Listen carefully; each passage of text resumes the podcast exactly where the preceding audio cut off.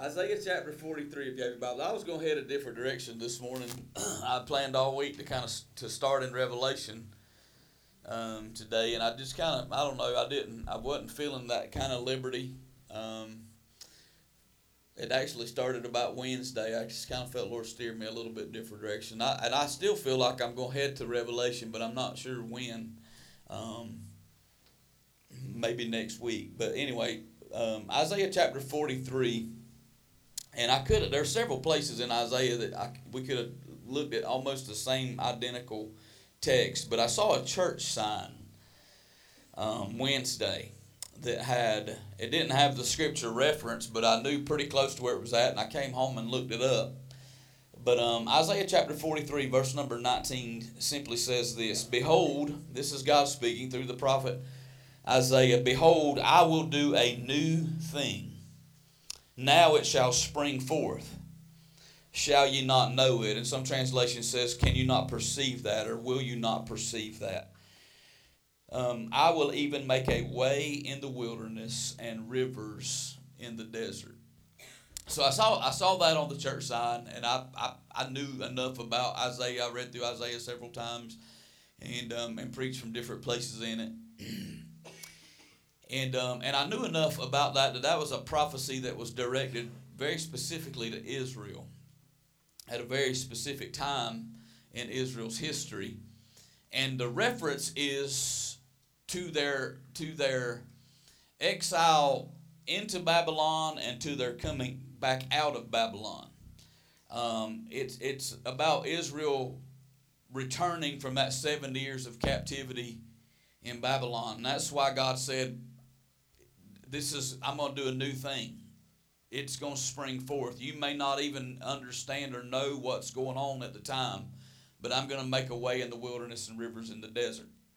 So, um, the new thing that he was referring to, by the way, they had not even gone into captivity in Babylon yet. Isaiah was written before, long before the Babylonian captivity. Isaiah was written primarily to Israel. They had not even been carried away completely by the Assyrians yet. The Babylonian captivity came many, many, many years later.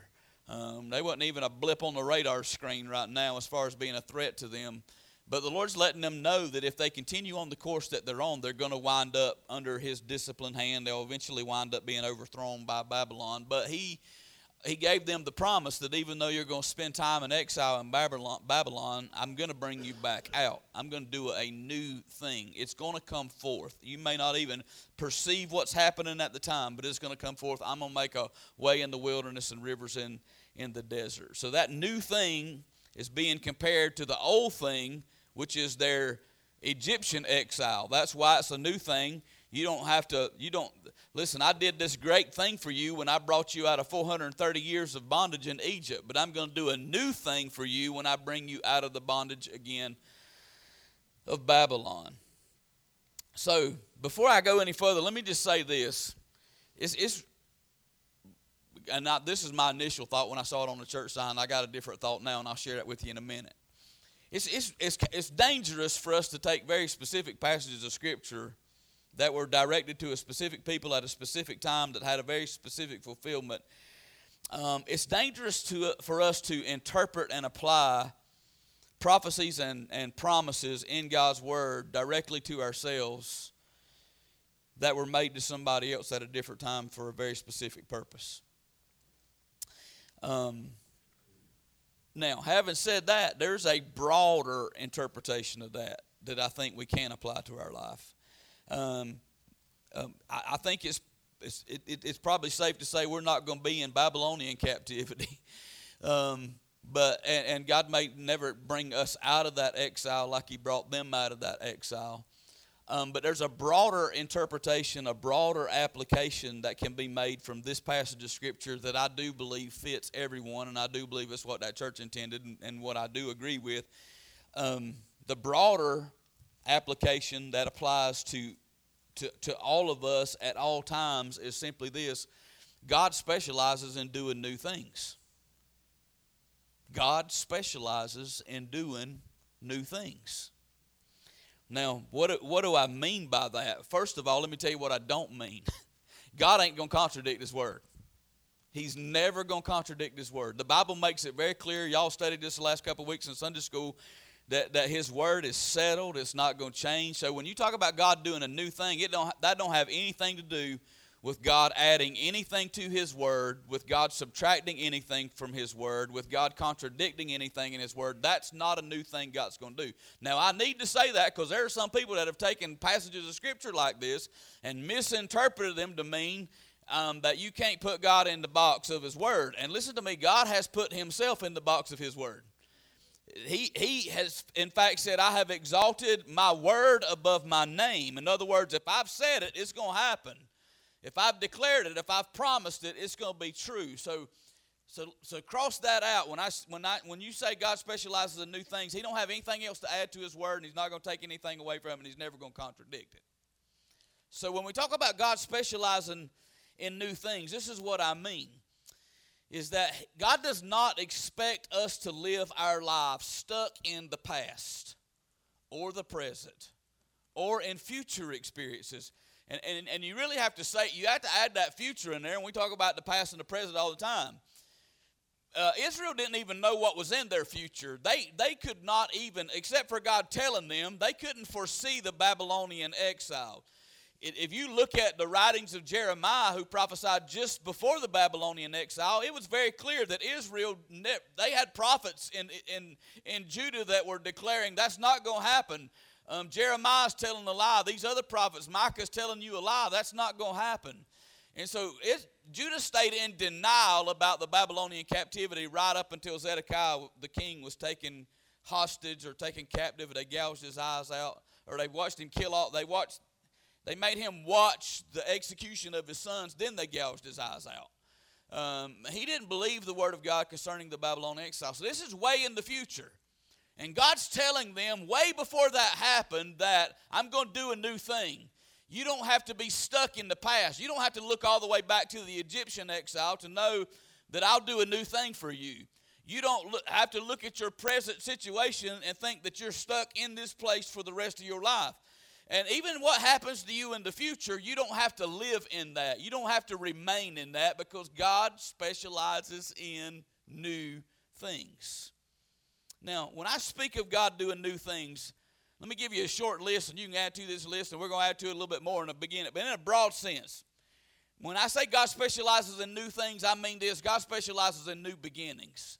It doesn't matter what your past is, it doesn't matter what your present is, it doesn't even matter what your future might hold. God specializes in bringing new things out of wherever you are, past, present, or future. When you talk about new beginnings, that immediately comes, brings to my mind that passage of scripture that Jeremiah wrote in Lamentations. And understand, Jeremiah wrote Lamentations seeing his nation fall apart.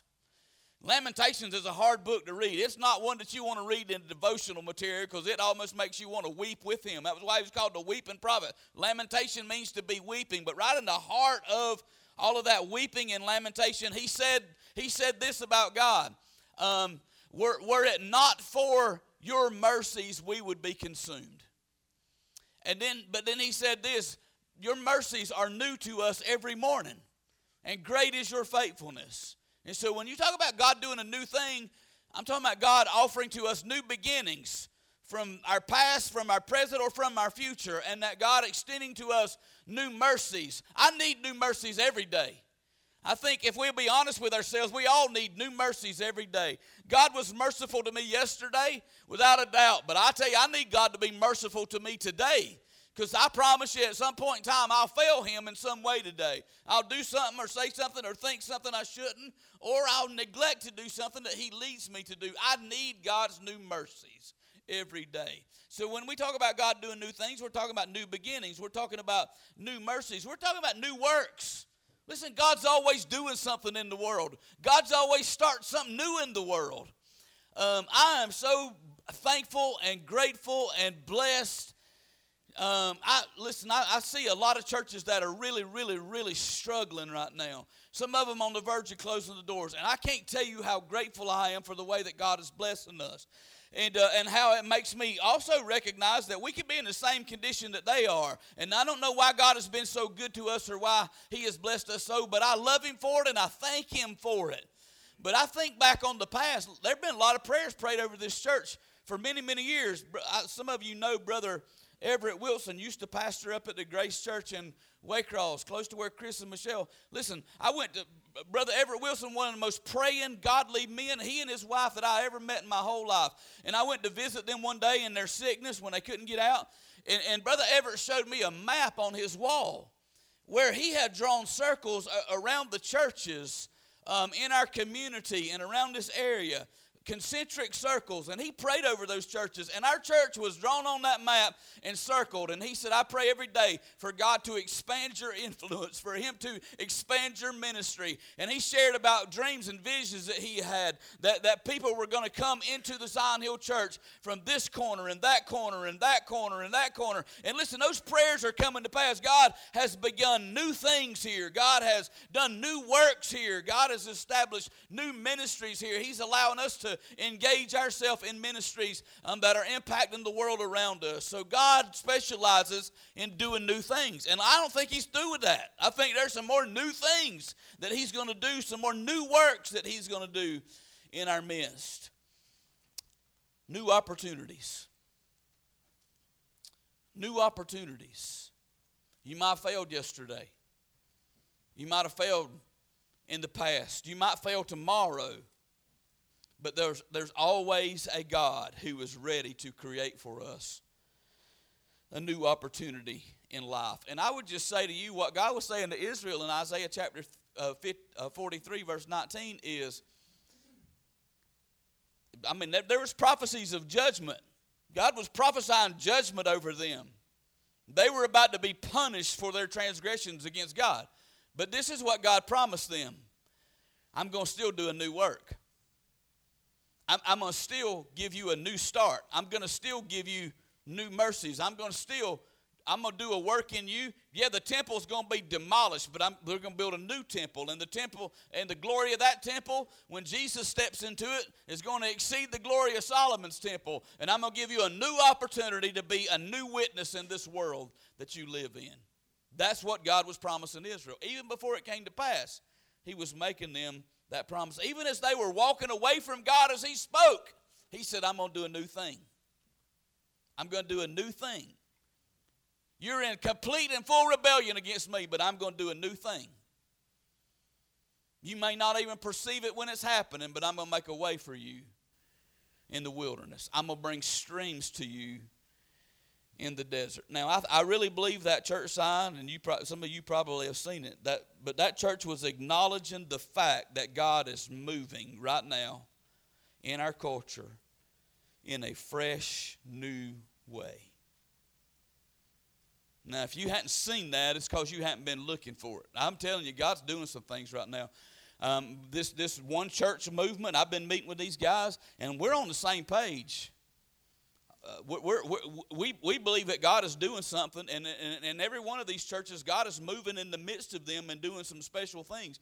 And, and we believe that what Jesus said in John chapter 17, verse 21, is that when we become one, um, as, as Jesus is in the Father, that when the church becomes one in us, um, then the world's going to know that I've been sent. That's going to be the testimony. And so I believe God's doing a work in here in this whole one church movement that we're a part of. And I think the church in Waycross were a sign. They were looking around at our at our culture right now and thinking, you know what, God's doing something.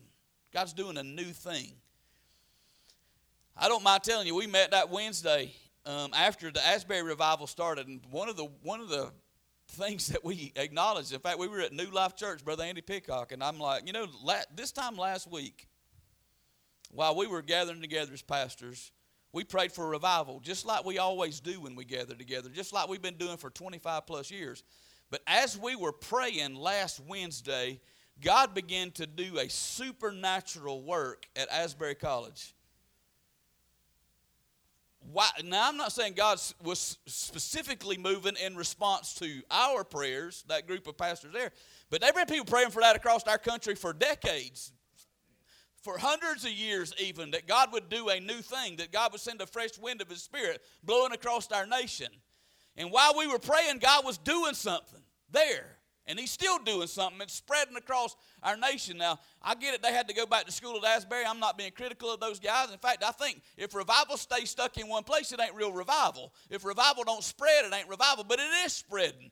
It's continuing out. I heard. I, I've heard testimonies this week of people that went to the to the Jesus Revolution movie in the theater, and revival broke out in the theater. Um, during the credits were rolling, people wept. People stood on their hands and started singing hymns. People went to the front of the theater like it was an altar and began to pray and ask God to keep doing what He's doing. God's doing a new thing.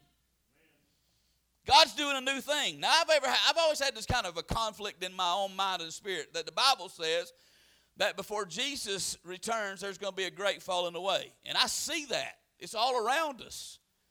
But I've also had and heard all my life people say that before Jesus returns, that there's going to be a pouring out of his spirit that's going to result in a revival. And I've always thought, ain't no way both of those things could be true, but there is a way both of those things can be true.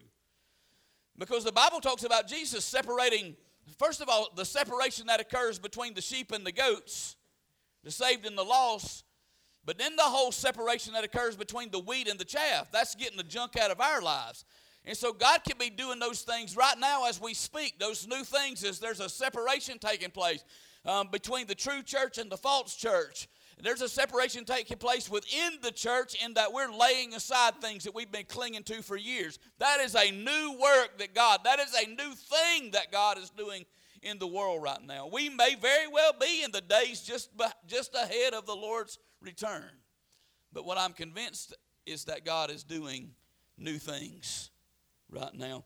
By the way, that whole movie, the Jesus Revolution, I hadn't gone to see the movie. Carl was telling me about it. Him and Maxine went, and I'm sure some of you have gone to see it. But I did a little bit of research on it just to see what it was all about. I was born in, in, in 66, so this was happening in my in my youth when I wasn't real aware of it. And, and you know, the media didn't have um, news didn't get out as fast as back then as it as it does now, and we didn't know. We knew what was going on in our hometown. We knew what was going on in Jacksonville because we got there and turned the antenna with our hand until we could pick up the Jacksonville station. But if it was going on California, we may not hear about it for a month. So, so here's the Jesus Revolution came on the heels of the sexual revolution. In fact, it came in the heart of the sexual revolution. Um, while while the country was was and the culture was running after this free love stuff, this, um, this anything goes sexuality, God began to stir in the heart of His church and in the heart of His people. Um, uh, and, and, and, and, you know, the story in the Jesus Revolution, that pastor in California started welcoming the hippies, the ones that were caught up in the drugs, the ones that were caught up in the sexual liberty, started inviting them into his church and began a ministry to them. And many of them began to be converted, and they found the, his, they, th- they found the, um, the person of Jesus to be something that they could gravitate to and cling to. And I know, I, listen, I get it. Um, there were some, there's some flawed characters and some of that stuff, but God did a new thing. God did a new thing in the middle of a sexual revolution. God did a new thing. How many of you know that we're in the middle of another sexual revolution? We crossing all the boundaries again. And it would be just like God in the middle of this time when Satan is so hard at work to bring confusion and division uh, into the hearts, especially of our young people. Because I'm telling you, our kids are facing something in the school system today that I never had to face and that you never had to face. They've got things in their hands and access to materials that I didn't have when I was their age. They're in a real battle. Wouldn't it be just like God when Satan upped the ante? God said, I'm about to do a new thing. I'm about to do a new thing. And even in the middle of that satanic attack on our culture, God's stirring in the hearts of people a revival. I heard the testimonies of those kids at Asbury who were, who, were, who were confessing that they were addicted to pornography and laying it on the altar, who were confessing that they had been involved in lifestyles that were, um, that were, out, of the, that were out of God's designed order. They were confessing and repenting of those things. And listen to me, God is doing a new thing in the middle of this perverted culture we live in. God is raising up a generation of young people to bear His standard in the middle of it. God does new things. God can and will do new things for us too. Individually and as a church. You don't have to live in your past. You don't have to be stuck there.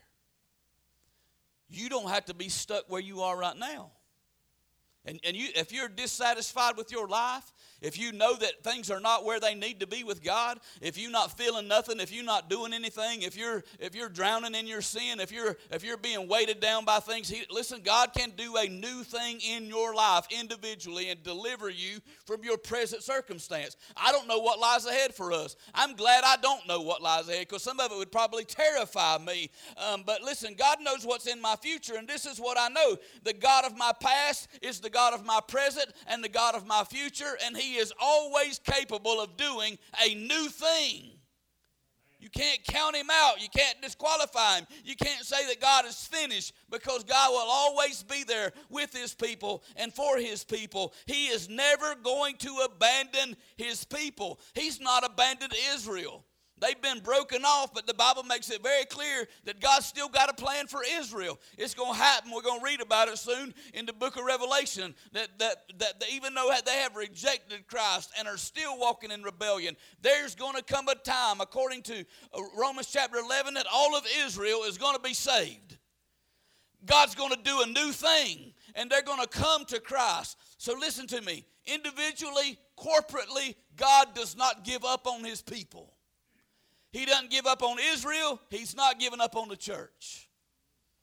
There's always going to be a God who is doing new things. Right here, right now, this morning, I to tell you, God can do a new thing in your life, in your family, in your marriage, in this church. He can give you a new beginning. He can give you new mercies. He can do a new work in you. Um, he can give you new opportunities that you never knew existed. That is the God that we serve. He is a God who specializes in new things. Now, I'm going to walk you through these real fast. I know this is more topical. I'm going to give you some scriptures to go along with this. But I, I, when I got to thinking about God doing new things, my mind just immediately began to run into that word new and the many times that it's used in the Bible. And, and uh, I want to run you through five things real fast that God specializes in doing. God specializes in making new creations, brand new creations. Now you got to understand when I say creator, when you when you think about our creator, when you think and I I, I, am a, I'm a literalist when it comes to the book of Genesis. I believe God spoke something out of nothing. Now, you can call it Big Bang if you want to, but I believe God spoke something out of nothing he brought what was chaos by the word of his mouth into perfect order. He, he brought what the Bible says was darkness was over the face of the deep, and God said, Let there be light, and there was light. And it wasn't the sun, nor the moon, nor the stars, they were created later. The first thing God did was looked into the darkness and chaos of this, of this world and said, um, let there be light, and there was light. It don't matter how dark it gets, when God says that there will be light, there will be light. When there's death and God says, let there be life, there will be life. God specializes in new creations. 2 Corinthians chapter 5, verse 17. Therefore, if any man be in Christ, he is a new creature. Old things are passed away. Behold, all things are become new. Now, I'm going to tell you something. I know that very well in my life. I remember when it happened for me. I remember when God made for me all things new. I remember when I became a new creature in Christ Jesus. And I'm still being made a new creature. Ephesians chapter 4, verse 24 uh, says that we're to put on the new man, um, which after God is created in righteousness and true holiness. God both immediately immediately made me a new creature, and God, every day of my life, is continuing to make me a new creature. He's continuing to speak into my heart and speak into my life and change me uh, from the inside out. God makes new creatures. Doesn't matter where you are, it doesn't matter where you've been, doesn't even matter where you're going. God can do something new for you. Now, I believe when we come to Christ, every part of our life is, is, is made new. um, our life begins to come into order. Our, our, our life begins to have the light of God, the, the life of God living in us and living through us. Everything changes then. I, you know, I went from one day not having any morals, not having any values, not really. I mean, I could have told you that I believe certain things, but I certainly wasn't living by them. I'm telling you, I was a filthy, rotten, wretched sinner. I feel like the Apostle Paul, the chiefest among sinners. And I know a lot of people, my dad and mom didn't even know a lot of the things that I had bogged my life down in. But the day that he made me a new creature, I had a different standard. Um, new morals, new values, a new purpose. Uh, in, in a moment of time, my marriage changed. It's still changing in a moment of time, the way that I parented my children changed. He gave me a, a he, he did something in me um, that made me brand new all the way around. Even the friendships that I had had, I'd been so close to so many people for so many years that were doing the same things um, that I was doing, that I would separate myself from the people of God because they made me uncomfortable. But my friendships began to make a complete shift. It's not that I hated my old friends, it's I didn't have anything in common with them because He'd made me a new creature. God specializes in new creations. He specializes in new hearts. That's part of how He makes us a new creation. Ezekiel chapter 36, verse 26 says, A new heart also will I give you, a new spirit will I put within you. I will put my spirit within you, verse 27 says, and cause you to walk in my statutes, and you shall keep my judgments and do them. Romans chapter 6, verse 4 um, tells us that a new heart, that what, that what God does for us when we're born again, when He makes us a new creature, He puts Himself in us. He puts His Spirit in us and gives us a new heart so that we will walk in a newness of life. You don't have to keep walking like you walking. You don't have to keep living like you living. Um, I said this last week at Brother Ray's church, and somebody came up to me afterwards and said, I never heard it like that, but that's exactly what happened in my life. It's what happens in all of our lives when you come to Christ. When He makes you a new creature and gives you a new heart, you got a new will and a new want to. Let me, I can't tell you the number of times in my life and in my marriage where I tried to quit drinking. I, quite, I tried to quit doing this. I tried to quit doing that. And I could be successful for a season. And there may be some people that, that that is successful, you may be able to lay it down and walk away from it without ever knowing Christ as your Savior. I'm telling you, I couldn't. I knew that I had to have some help. I knew that I needed Jesus. By the way, just because you don't drink, smoke, or cuss don't mean you're going to heaven. You need it. You got to be a new creature and have a new heart. But this is what changed. Before, when I was trying to quit doing all those things, it was I got to do this, or my wife's going to leave me. I got to do this um, because I don't feel good when I get up in the mornings. I got to do this. But, you know, I've figured out all the reasons. But when I when He made me a new creature, when He gave me a new heart, He gave me a new want to. And He took away some of those old want tos. And it was just I got I was just sick of that life. I was sick of those things because He put His Spirit in me, and that made all the difference in the world. If you loaded down with shame and guilt, you don't have to be. He give you a new heart, and you can walk in forgiveness and peace. You don't have to live in bondage. He can give you a new heart and give you freedom from sin. You don't ha- that's what all of Romans chapter 6 is about. You do not have to live under the dominion of sin. You can be from broken to wholeness,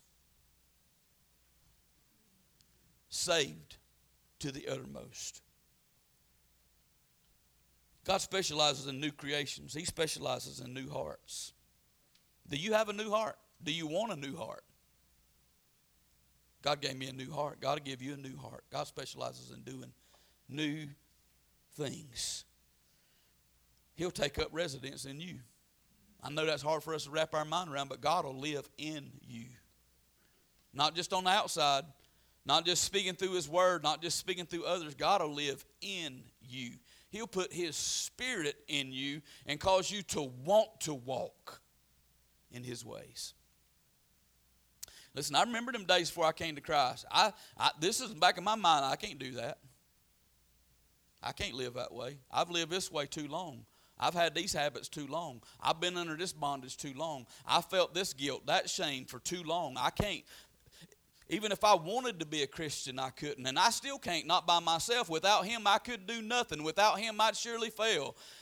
That, that, that's who I am. I know who I am without Jesus. I can't do any of those things, but with Him, all things are possible. With Him, I can have a new life. Real quickly, God specializes, and these first three are especially all related to each other. I'm just, I just was thinking about what the scripture said. He gives us a new name. He gives us a new name. Now, there's, you can, we can speculate a whole bunch about this, but I'm going to try not to speculate too much. When I married Cindy, I gave her a new name. Now, her daddy would probably say that wasn't an improvement.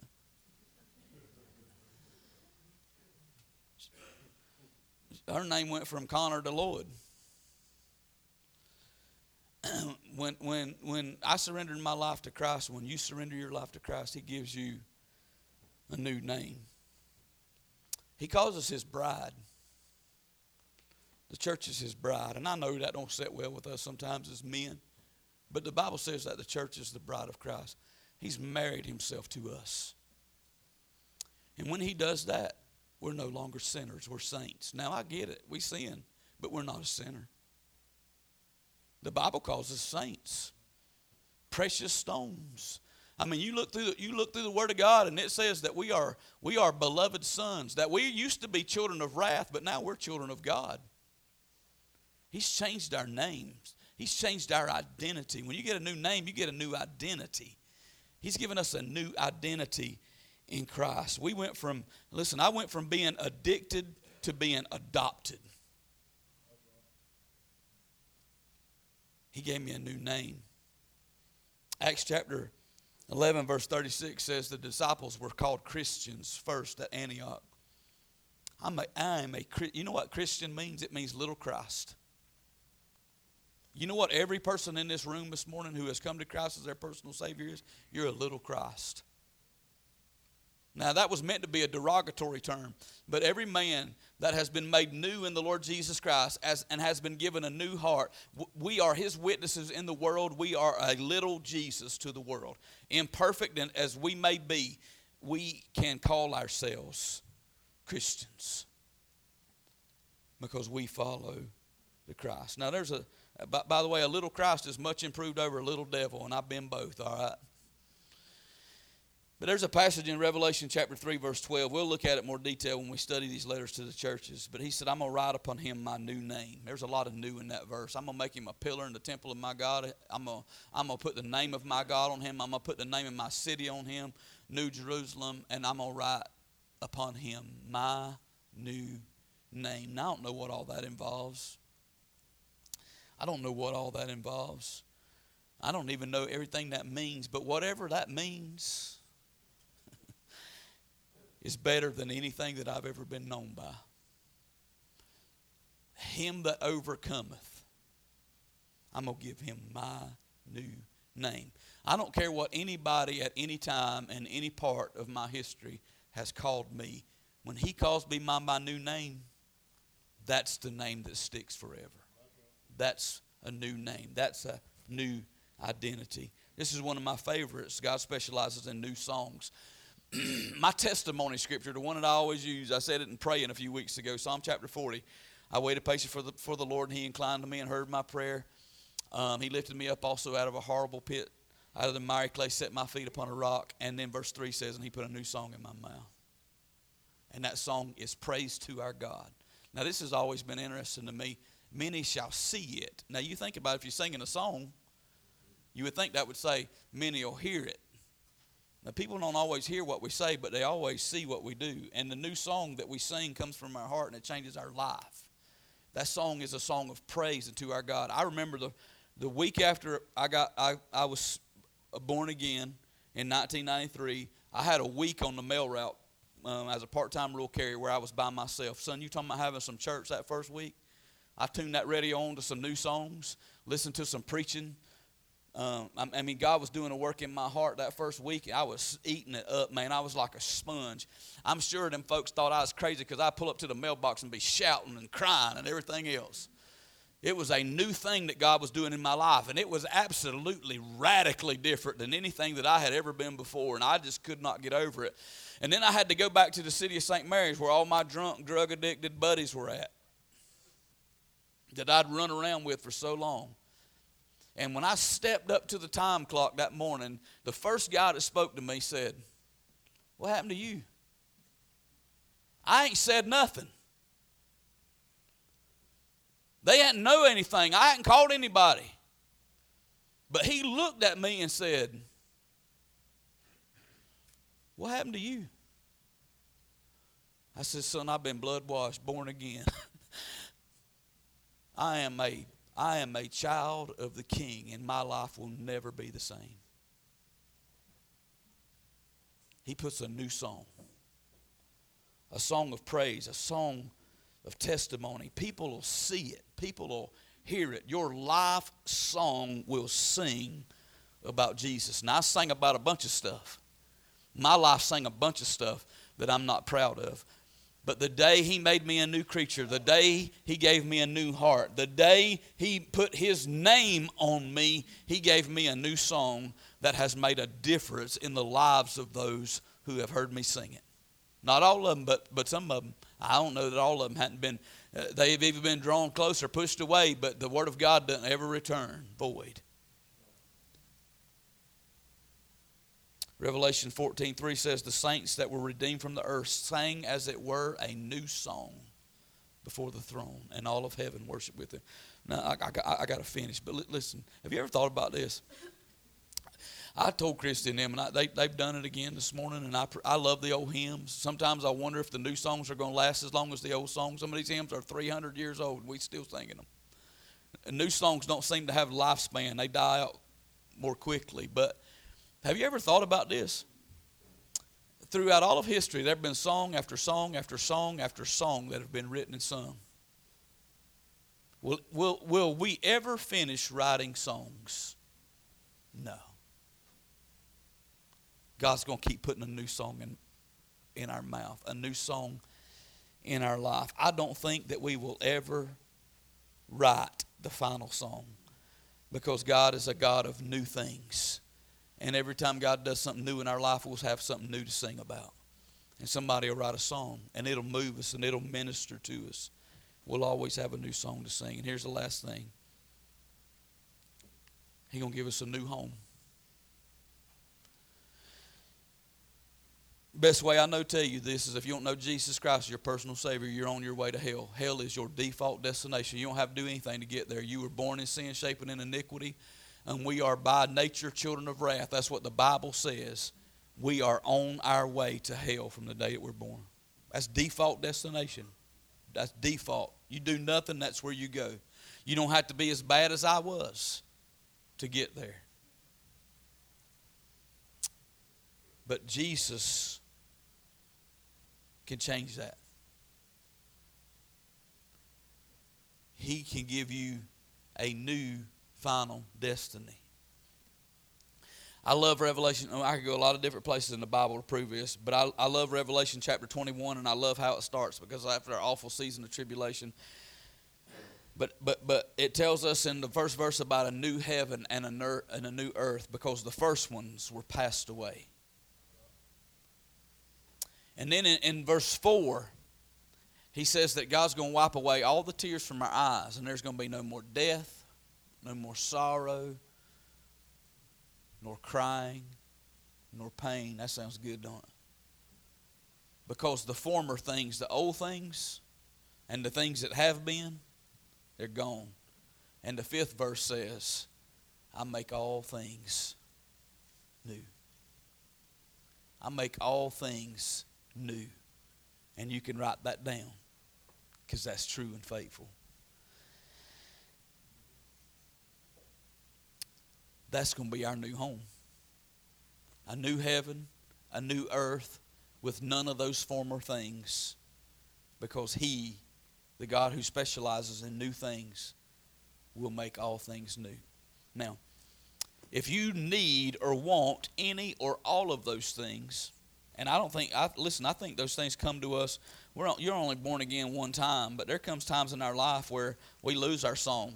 Nation of Israel sat by the rivers of Babylon and wept, and they said, Sing us a song. And they said, How can we sing the Lord's song? We're in a strange land. So we, we find that place sometimes in our life where, the, where we let the enemy steal things from us. We don't have to live there. God specializes in new. So you talk about a new creation, it may just be talking about a new beginning. You talking about a new heart, it means that you quit following the old man, that you put him off, and that you put on something new. Um, you may have earned a new nick, you may have earned a new name because of something you did, and somebody's now calling you adulterer, or somebody's now calling you drug addict, or somebody's calling you. Listen, God can change that. He can change that again and again and again. You might not be born again but one time, but you can come back to Him as often as you need to come back to Him and let Him change your present condition. If you need, want any or all of those things, they're available to all of us every day in Jesus. And I'm going to read this passage, and I promise you, I'm not going. I'm not going to try to preach everything that's here. I just want to make some very, very simple points. In Luke chapter five, I just really feel led to close right here. Um, the, the scribes and Pharisees came to Jesus and want to know why you ain't fasting like we are. Why do your disciples? The, the Pharisees fast and John's disciples fast two days a week. Why ain't y'all fasting? And now in the Old Testament, there were only one prescription for a fast, and that was on the Day of Atonement. People generally fasted when they were in hard times. They would enter into a fast. But the scribes and the Pharisees and the disciples of John were fasting two times a week, and they were doing it to be seen of people. They, they were doing it to be more spiritual than everybody else. And Jesus said, You can't fast while the bridegroom. Why is the bride going to fast when the bridegroom is with her? And he said, There's going to come a time when my disciples are going to fast, but it ain't now because I'm with them. But then he told these parables. In verse 36, the Bible said, He spake also a parable unto them and said, No man putteth a piece of a new garment upon an old. If otherwise, then both the new maketh a rent, and the piece that was taken out of the new agreeth not with the old. And no man putteth new wine into old bottles, else the new wine will burst the bottles and be spilled, and the bottles shall perish. But new wine must be put into new bottles, and both are preserved. No man also having drunk old wine straightway desireth new, for he saith the old is better. Now there have been some incredibly serious misrepresentations of that passage of scripture, all right? There have been people that have used that to rewrite God's word. That ain't what those that's not what those passages mean. In fact, if you want to make a very clear, just a very specific interpretation of that, Jesus is saying to them, You trying to mix Judaism with Christianity, and that ain't gonna work. Now, that's the interpretation of that passage. I am bringing a new covenant, and the old covenant won't fit in the new covenant. That's the interpretation of it. But let me give you let me give you some application behind that. The first parable, he said, old garments and new garments are incompatible. You don't use one to repair the other. You don't take an old garment that's got a hole in it and tear a part out of a new garment to sew it up nor vice versa because they're incompatible with each other. You got old cloth and new cloth. You don't take one of those to mend the other. You put off one of those and put on the other. Now that's as simple application as I can get, an, an interpretation of that that I can give you. But but but I think the application of that is this: you cannot add the new things that Jesus wants to give you to the old things that you're clinging to in your life. Y'all hear me? Let me say that again. If, if Jesus wants to do, and if you want Jesus to do some new things in your life, if you need a new beginning, if you need a new mercy, if you if you if you need another opportunity, eh, whatever that you need that's new, if you want to be a new creation, if you want a new name, if you need, need a new song, you can't you cannot take the part of your old life and just keep clinging to it and expect Him to add something new to it. You got to let it go. Let it go. Let it go. It's going to rob you of that new. It's going to rob you of the new thing that He wants to do. It'll keep dragging you back. And I think a lot of people do that. They come down to the altar and they generally they genuinely want a new thing, and then they go back out the door and they pick back up the old thing. It's going to tear the new away from you. The new thing that He wants to do in you means that you've got to abandon the old. Let it go. New wine isn't meant to be put in old wineskins. Now, the reason for that is a wineskin is made out of leather. If you put new wine in an old wineskin, the fermentation process is going to bust the wineskin. You're going to lose both the wineskin and the wine. You can't put new wine in an old bottle. You put new wine in a new bottle, and when the fermentation process starts, it expands the leather just like it did in the old one. Jesus wants to put some new things inside of us that changes us from the inside out. New, new wine requires a new vessel. If you want him to do some new things in you, again, you got to lay aside that external. You got to lay aside those things that have attached themselves to your life. Let Jesus start new from the inside out, doing a new thing in your life. And the last thing is this old wine tastes better. Jesus said, People that have been used to drinking the old wine, ain't going to just lay it down easily to get new wine. But let me tell you something about old wine. two things going to happen to old wine. Number one, it's going to run out. Or number two, it's going to turn to vinegar. When you expose it to any air, bacteria gets in wine, ruins it.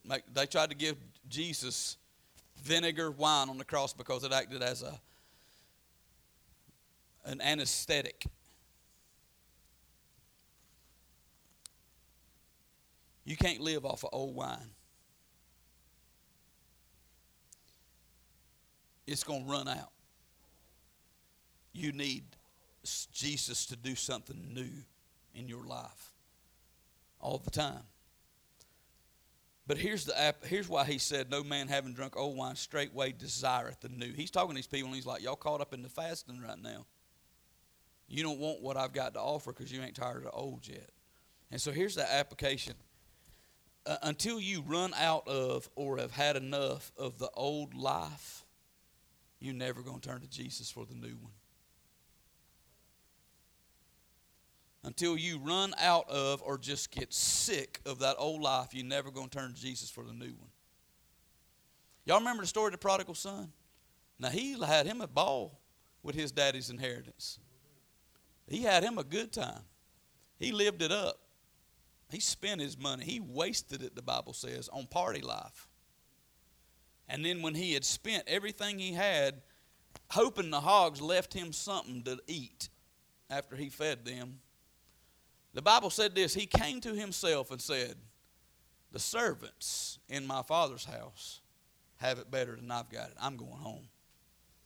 Y'all know what he did? He got tired of the hog pen. You ain't never going to get the new thing Jesus wants you to get while you're still trying to live your life in the hog pen. Until you get until you get sick of the old and want the new. Jesus can't do a new thing in your life. He won't do a new thing in your life. You'll start trying to attach it to those old things and it won't work like that. Albert Einstein said insanity is doing the same thing over and over and expecting different results. If you want some new things, then you got to do some new things. And, and part of that new thing is that you just got to lay your life down at Jesus' feet and say, Take it and do something new in me. Give me a new beginning. Give me some new mercies. Do a new work in me. Give me new opportunities to serve you in ways that I never have before. And I, I, just believe that the God who specializes in new things will do that for anybody that's in this room this morning or do it for the church as a whole this morning. I want God to do some new things in my life. Amen. Let's stand. Lord, thank you for your word. I know it's been simple, been to the point. I'm grateful for the work that you're doing around this world right now. I, have I've read reports even this morning of revivals breaking out in the Philippines and in Nicaragua and other places around the planet where all of a sudden it seems that the Spirit of God, that the heavens have been rended and that the Spirit of God is coming down and moving mightily among your people, stirring them up. Lord, I know there are going to be there are going to be churches that are changed. There are going to be cities that are changed. There's going to be entire countries that come under the influence of your spirit and, and be changed. I, I really believe that the founding of our nation was because you began to stir mightily in the hearts of men. You had them craving a new thing. You had them craving a, a new birth of freedom. You had them craving spirit and truth worship, not, not legalism, not Judaism, not not that bondage that they were under. And so, Lord, I, I want you to do a new thing here. Do a new thing in my life. Do a new thing in each of our lives. Do a new thing in this church. Do a new thing in this community. Do a new thing in this country that we live in. Lord, we invite you right now. I'm, I'm tired of the old. I'm tired of the old. I don't want to cling to it anymore.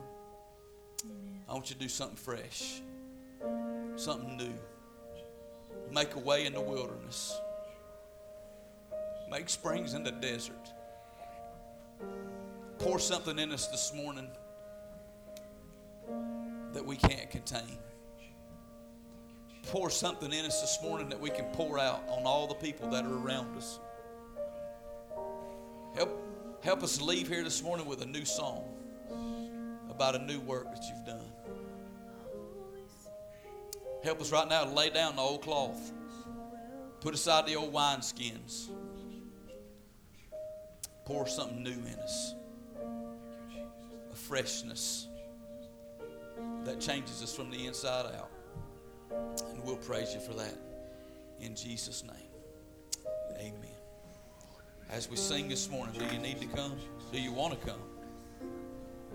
They say this mountain can't be moved. They say these chains will never break. But they don't know you like we do. There is power.